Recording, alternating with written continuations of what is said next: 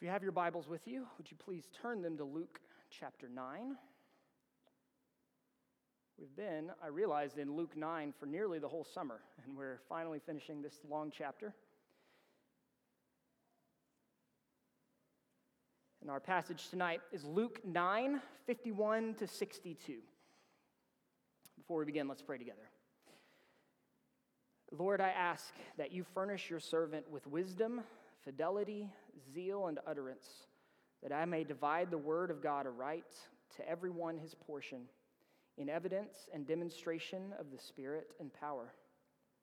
Help us each to hear, love, and receive with meekness the engrafted word which is able to save our souls. Strengthen us all against the temptations of Satan, the cares of the world, and the hardness of our own hearts. May Christ be so formed in us and live in us that all our thoughts may be brought into captivity to the obedience of Christ, and our hearts established in every good work, word and work forever. We ask in Jesus' name. Amen. Well, many of you have jobs in corporate business, and some of you run your own businesses.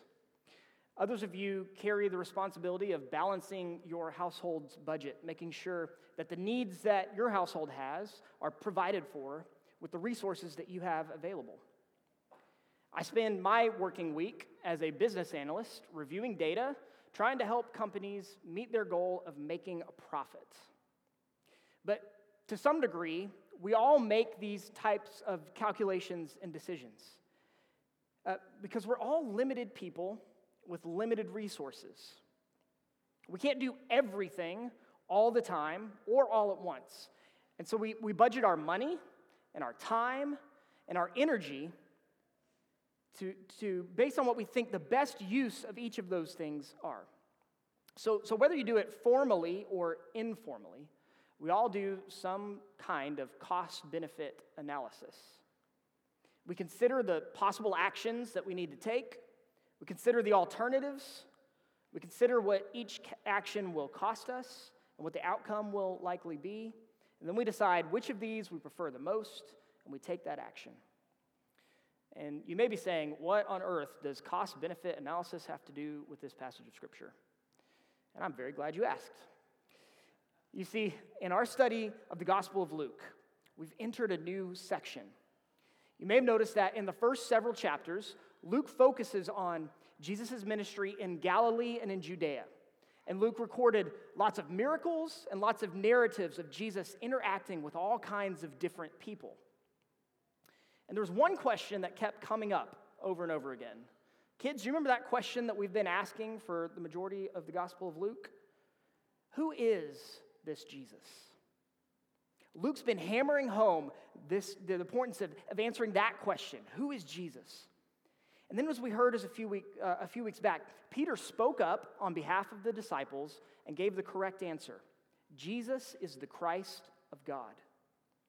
Jesus had brought his disciples along to know who he is. And then two weeks ago, we reached the pinnacle of this first section of the gospel at the Transfiguration, where Peter, James, and John were given a brief glimpse of the glory that confirms that Jesus is the Son of God.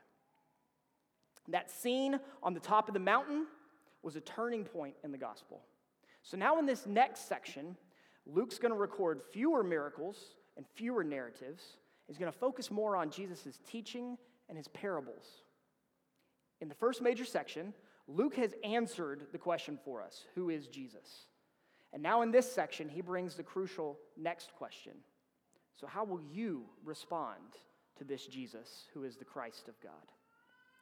Luke is inviting Theophilus, and he's inviting us to become disciples of Jesus, to follow him.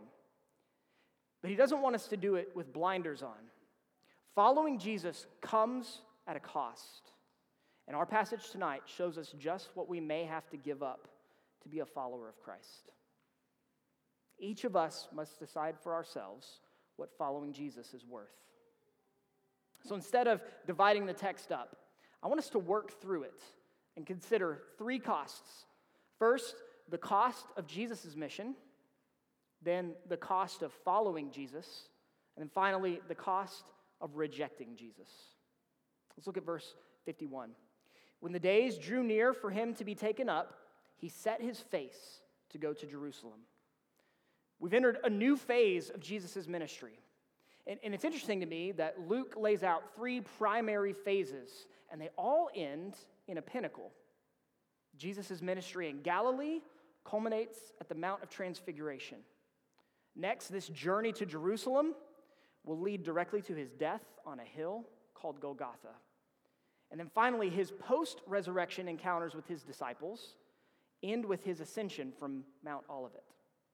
So Jesus comes down one mountain and immediately turns his attention to another. The days had drawn near for him to be taken up. And the term that Luke uses here is, is an interesting one. It only occurs here in the New Testament. And, and with it, Luke seems to be encompassing Jesus' death but also his resurrection and his ascension, all into one idea of his being taken up. Jesus had carried out a preaching and a healing ministry, but now the time had come for him to accomplish the salvation of his people. So, the first cost that we see of Jesus' mission is it will cost his own life. He had been traveling through the countryside, preaching, teaching, healing, working wonders. But none of this was sufficient. Contrary to what many had expected of the Messiah, Jesus is no mere military leader. He's no mere wise man or prophet. He's certainly not a magician. He came to do far more than just postpone the effects of sin by healing people temporarily. He came to do far more than to overthrow an oppressive government. He came to do far more than only to give instruction or be an example of how we should live. He came to be the sin bearing substitute, suffering and dying for the sins of his people so that they could be forgiven. His journey into Jerusalem was not going to be the victory march that many of his disciples expected it to be. He made it clear all along the way that he was going to Jerusalem to die. There was no other way for sinners to be cleansed of their guilt and shame. So, fulfilling this mission was of first importance. And Jesus readily accepted this cost. Luke's description here calls to mind a prophecy of Isaiah. In chapter 50, Isaiah wrote a description of the Lord's future servant who would bring deliverance to his people. And he wrote this I gave my back to those who strike and my cheeks to those who pull out the beard. I hid not my face from disgrace and spitting, but the Lord God helps me. Therefore, I have not been disgraced. Therefore, I have set my face like a flint, and I know I shall not be put to shame. Jesus set his face like flint on Jerusalem. He didn't ignore the cost, he didn't bypass the cost. Instead, he looked beyond this cost to the reward. If you're with us during our study of Hebrews, you may remember what the author of that book told us about Jesus. He wrote, For the joy that was set before him, Jesus endured the cross, despising the shame, and is seated at the right hand of the throne of God. Just like Luke, the author of Hebrews has united the crucifixion and the ascension of Jesus showing us that for Jesus, the cost of the cross was worth, was worth it because we are his people. We are his reward. But this impending death in Jerusalem was not the only cost. In the meantime, Jesus would also pay the cost of rejection, not just by the Jewish leaders, as we've already seen, but by all kinds of people as demonstrated by the Samaritan town's rejection of him. Let's look at verses 52 and 53. And he sent messengers ahead of him who went and entered a village of the Samaritans to make preparations for him, but the people did not receive him because his face was set toward Jerusalem. Most Jews at this time looked down on the Samaritans as half breeds and unclean. And so most of them avoided tr- even traveling through Samaria. But Jesus was constantly inclusive in his ministry. He gladly went to Gentile areas, and here he even eagerly entered Samaritan territory. What should have been an honor for this town was met with outright rejection. Interestingly, if you remember back in our study of Luke 4, Luke records that Jesus was rejected in his hometown of Nazareth. He began his ministry in Galilee with a rejection in that first phase of his public ministry. Those who knew him rejected him because he claimed to fulfill Scripture. And now, in this next phase, the Samaritans who don't know him reject him as he continues to go fulfill Scripture. See, the, the Samaritans worshiped at Mount Gerizim rather than in Jerusalem. So Jesus' determination to pass through, to go to Jerusalem, was an affront to their religious sensibilities.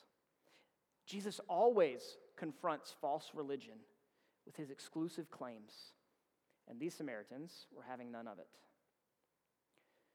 And we see that same thing even today, don't we?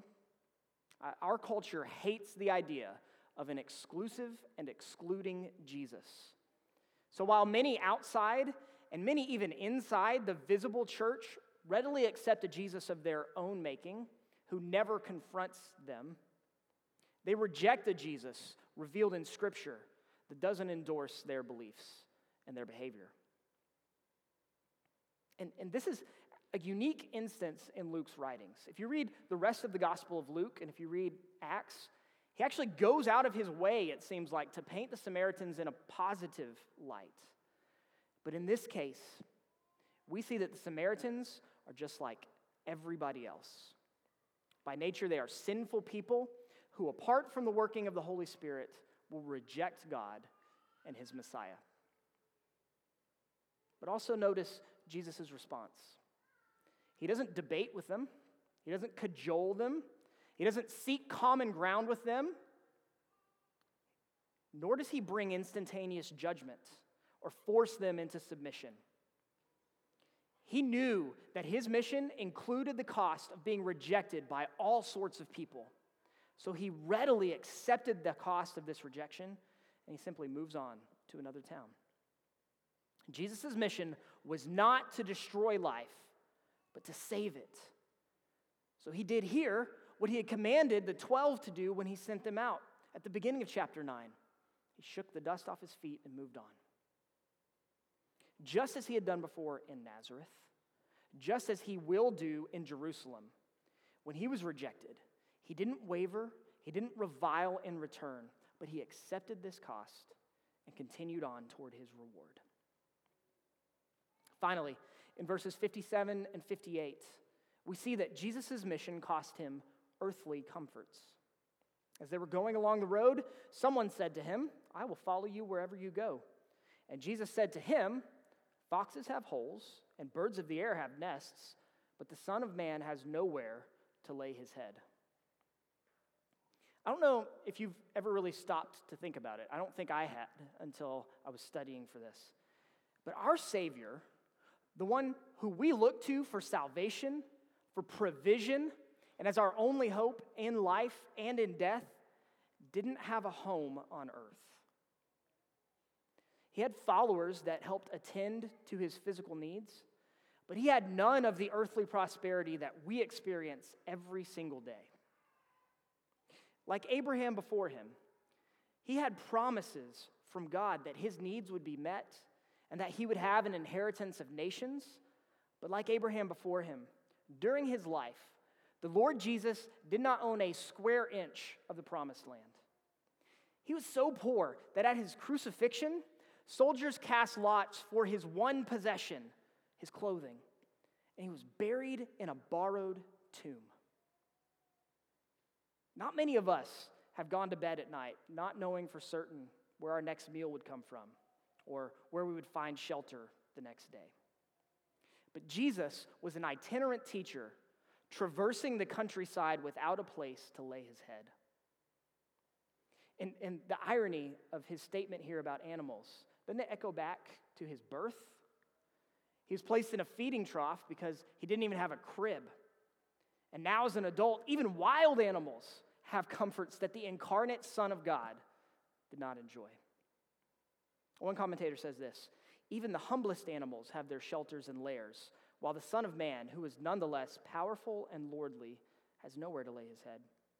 He's assuredly not deprived of security, but his security resides not in a material or human protection, but in God's love and authority. Brothers and sisters, the Word of God set aside infinite, eternal glory to trek across the sin sick world to save us. This makes the words of Paul to the Philippian church seem like such an understatement when he writes Jesus emptied himself by taking the form of a servant, being born in the likeness of men, and being found in human form. He humbled himself by becoming obedient to the point of death, even death on a cross.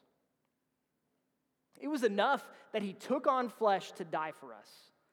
But his mission meant that his life on this earth cost him any possibility of comfort and ease. And again, he readily took this on because the reward was worth the price. We should never move beyond the marvel of the love of God that he would give his only son to live a poor life of suffering, to be rejected even by his very own, to die abandoned by his closest friends, all to forgive us our sins and reconcile us to himself.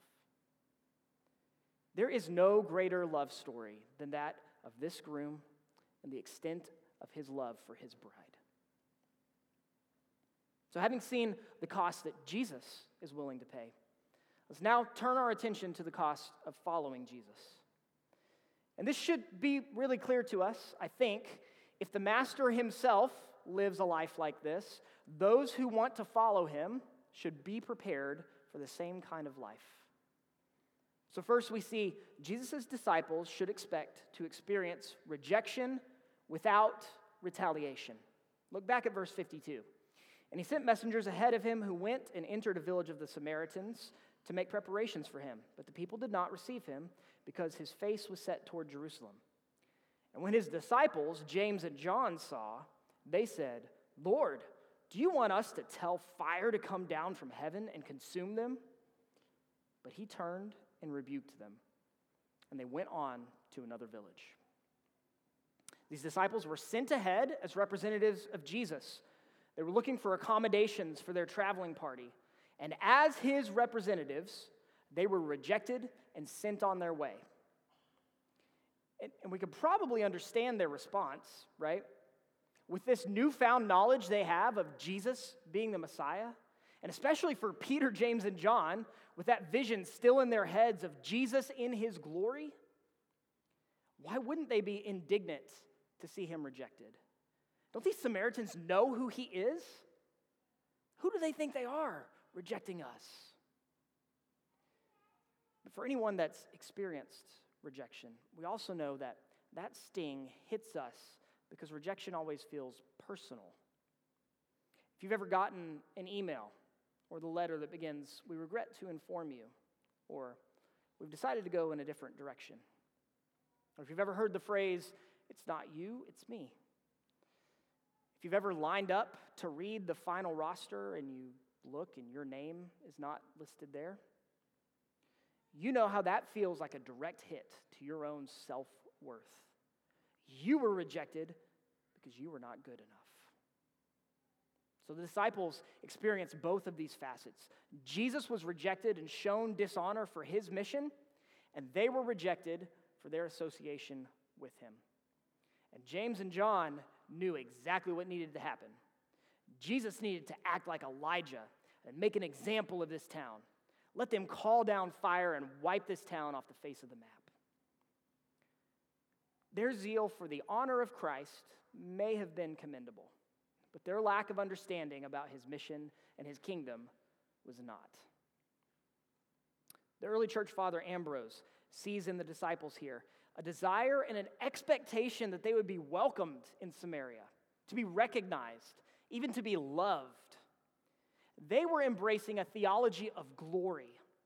They were expecting Jesus to build his kingdom with earthly status and earthly power and earthly dignity. But in contrast, Ambrose points out that the will of Christ aligned himself with God's plan, and so he accepted rejection and suffering. I think Sometimes we can have that same mindset as James and John today. Sometimes we're tempted to think that for the church to be successful in its mission, for the kingdom of God to advance, we need a seat at the world's table. We need to inform and transform the culture. We need a position of power or status in our society, or at least we ought to be treated with respect by those outside the church.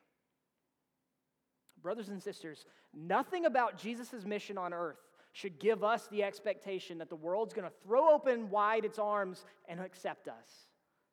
If the world rejected him, we should expect it to reject those who belong to him.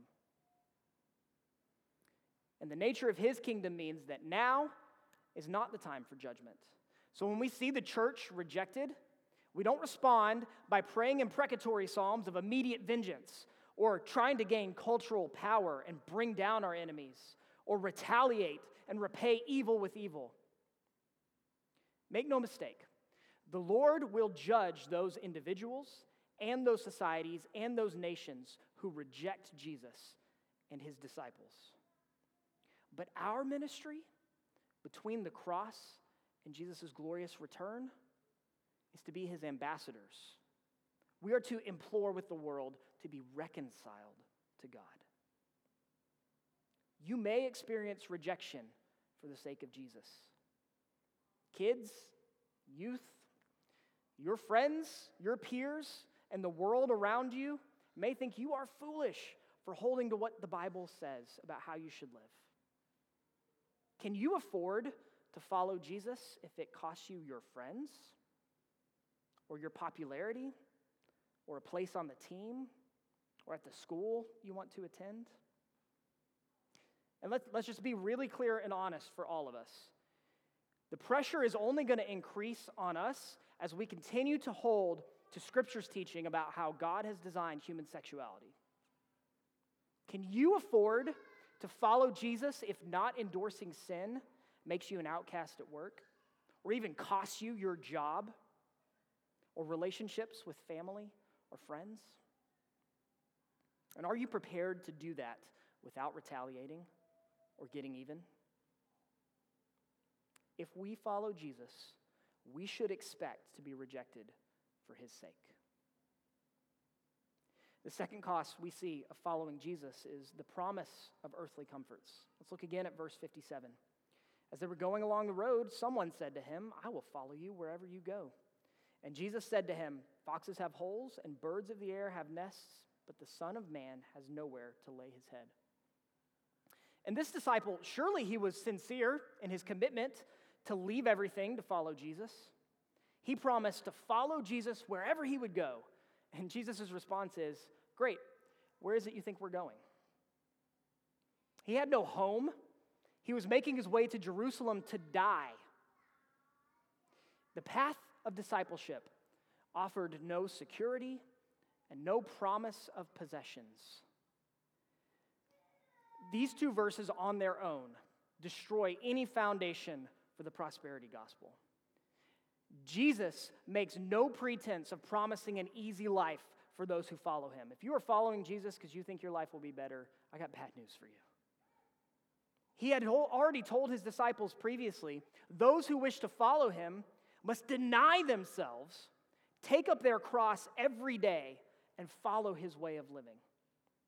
Rather than a life of ease, the cost of following Jesus might even include suffering want for his sake To quote the great theologian Shai Linne if you're living your best life now, you're headed for hell.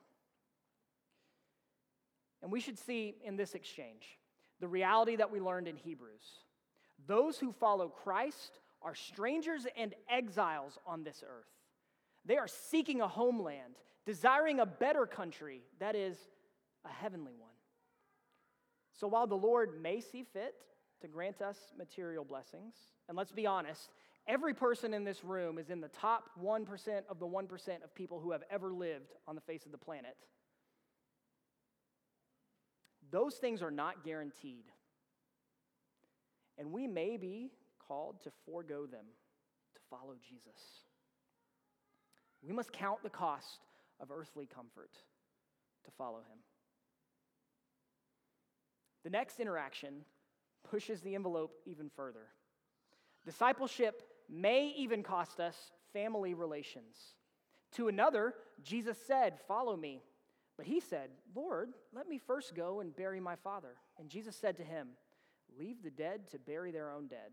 But as for you, go and proclaim the kingdom of God. You got to hand it to Jesus. He is an equal opportunity offender, isn't he? I mean, on the face of it, this seems like a really harsh response. I mean, what could be more reasonable than asking to fulfill the obligation to care for a, an aging parent and to see to his burial? And Jesus here is not saying that caring for parents is wrong. Instead, he's emphasizing that even these closest relationships must become secondary to the disciples' commitment to Christ. Even fathers and mothers and sisters and brothers may need to be left behind in pursuit of Jesus. John Bunyan pictured this perfectly in Pilgrim's Progress when he has Christian heading to the wicket gate, and his wife and his children are standing behind him, calling for him to come back to the city of destruction. And Bunyan writes, But the man put his fingers in his ears and ran on, crying, Life, life, eternal life. So he no- looked not behind him, but fled. The pursuit of the celestial city and of its king had become so precious to Christian that not even his family could dissuade him from running to it. Such is the cost of discipleship. But, but what are we to make of this strange statement? Let the dead bury their own dead. I mean, first of all, that's impossible. The dead can't do anything. And, and, and second, isn't it the job of ministers to preside over funerals? Isn't it their job to bury the dead? I think the key to understanding this statement is in the command that follows when Jesus says, proclaim the kingdom of God. You see, at this point in the mission, now is the time of urgency. Jesus' face was set on Jerusalem to go to accomplish salvation. For the physically dead, it's too late. But for the physically alive, gospel proclamation is the only hope. So he told this follower let those who have no spiritual life attend to business about death. His disciples must be about kingdom business, about proclaiming the message of eternal life. Those most dear to us may reject Jesus, they may ridicule us or cast us off for our dedication to Him and His Word. Jesus makes it clear the cost of discipleship includes making even the relationship with one's own parents secondary to following Him. And the question stands can you afford that cost? Finally, none of these are one time events. The cost of following Jesus includes perseverance to the end. Look at verse 61. Yet another said, I will follow you, Lord, but let me first say farewell to those at my home. Jesus said to him, No one who puts his hand to the plow and looks back is fit for the kingdom of God. Once again, we have what looks like a reasonable request. I mean, after all, Elisha was allowed to say goodbye to his parents before he went and followed Elijah. But as Jesus has shown multiple times in this passage, he's different than Elijah. Following him requires a greater commitment. The picture of the plow would have been familiar to those who heard him speaking. A farmer who looked back at where he would been, had been would get off course, would, plow uneven lines. The only way to remain steady is to keep his eyes straight forward on the path ahead until the work was done. Darrell Bock says this of this last statement. He reads it as a warning of Jesus. He says, If one is going to follow Jesus, one needs to keep following him and not look back. The nation of Israel looked back after the Exodus. Lot's wife looked back after departing Sodom. Discipleship is not an emotional decision of one moment, but a walk of life. The potential costs in this passage are not universal and they're not comprehensive. You won't necessarily have to face all of these. And discipleship may cost you something that's not even listed here. But listen to how Michael Wilcock summarizes the message of this chapter, and then let's consider the questions he asks. He says, Ordinary security, accepted customs, home ties are all still the norm. Jesus approves of them since they are part and parcel of the social life of mankind as his Father created it. And that is normally the way his followers are led to live. But the crucial question, the one he is asking here, concerns what happens at the parting of ways. Suppose I were to lead you towards work in which your income would be lower, your prospects, humanly speaking, more uncertain, and your accustomed standard of living non existent. Or suppose I were to ask you to do something for me which, according to most people of your class and background, is simply not done. Or suppose I were to summon you to my service with such a peremptory call that your nearest and dearest would have to be left without an explanation. Would you even then come my way? The question presented to all of us here that we all must ask is this Can you afford to follow Jesus? And I know that's heavy. That's the point of this passage. We ought to get to the end and feel a weight. When we get to the end, we ought to be asking, who then could follow Jesus? But this passage is not without hope for us. There at the end of verse 60, again at the end of verse 62, we find that key phrase the kingdom of God. There are not only costs to consider, but there is also the benefit of becoming citizens of the kingdom of God. The good news of the gospel is that as we consider this kingdom, we find that even the very things given up in this world are restored completely in that heavenly kingdom. So while those who follow Jesus may suffer rejection in this life, consider his words from Matthew 10. You will be hated by all for my name's sake but the one who endures to the end will be saved. And do not fear those who kill the body, but cannot kill the soul. Rather, fear him who can destroy both soul and body in hell. Are not two sparrows sold for a penny? And not one of them will fall to the ground apart from your Father. But even the hairs of your head are all numbered. Fear not, therefore, for you are of more value than many sparrows. So everyone who acknowledges me before men, I also will acknowledge before my Father who is in heaven. But whoever denies me before men, I also will deny before my Father who is in heaven. Question is Will you trade rejection now for acceptance by the Father in heaven?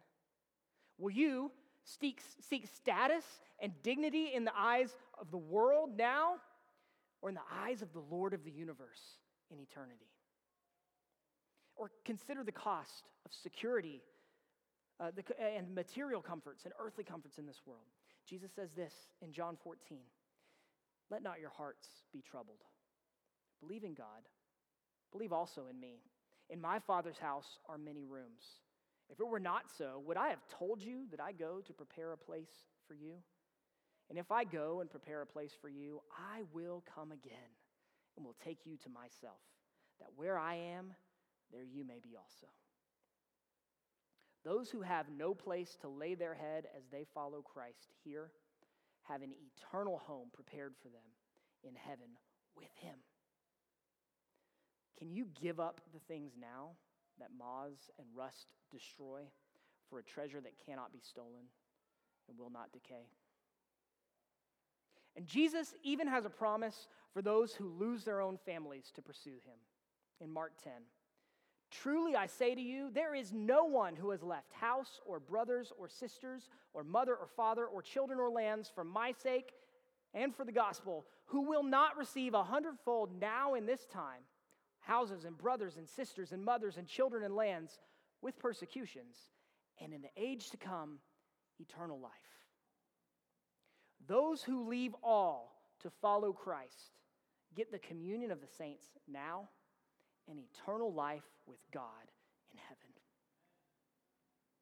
So I ask you now, not whether you can afford to follow Jesus, but hearing what he offers those who do, can you afford to reject him? Christ Church, the cost of discipleship may be great, but the reward is worth it. Life with God in his paradise forever. So let us fix our eyes on the author and perfecter of our faith and accept whatever cost we may incur, counting even the gains that we have as loss compared to the surpassing worth of knowing Christ Jesus our Lord. Like the Apostle Paul, may our goal and our prayer be that we may know him and the power of his resurrection and may share in his sufferings, becoming like him in his death, that by any means possible we may attain the resurrection from the dead. This is the cost, and this is the reward of following Jesus. Is he worth the cost? Will you persevere, not looking back, but instead looking to him to the end? By his Spirit, may it be so. And may we all receive him as our reward.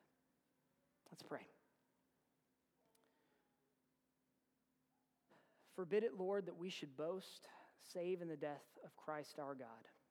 All the vain things that charm us most, may we sacrifice them to his blood. Help us to count the cost and to see the surpassing worth of Jesus Christ and pursue him relentlessly.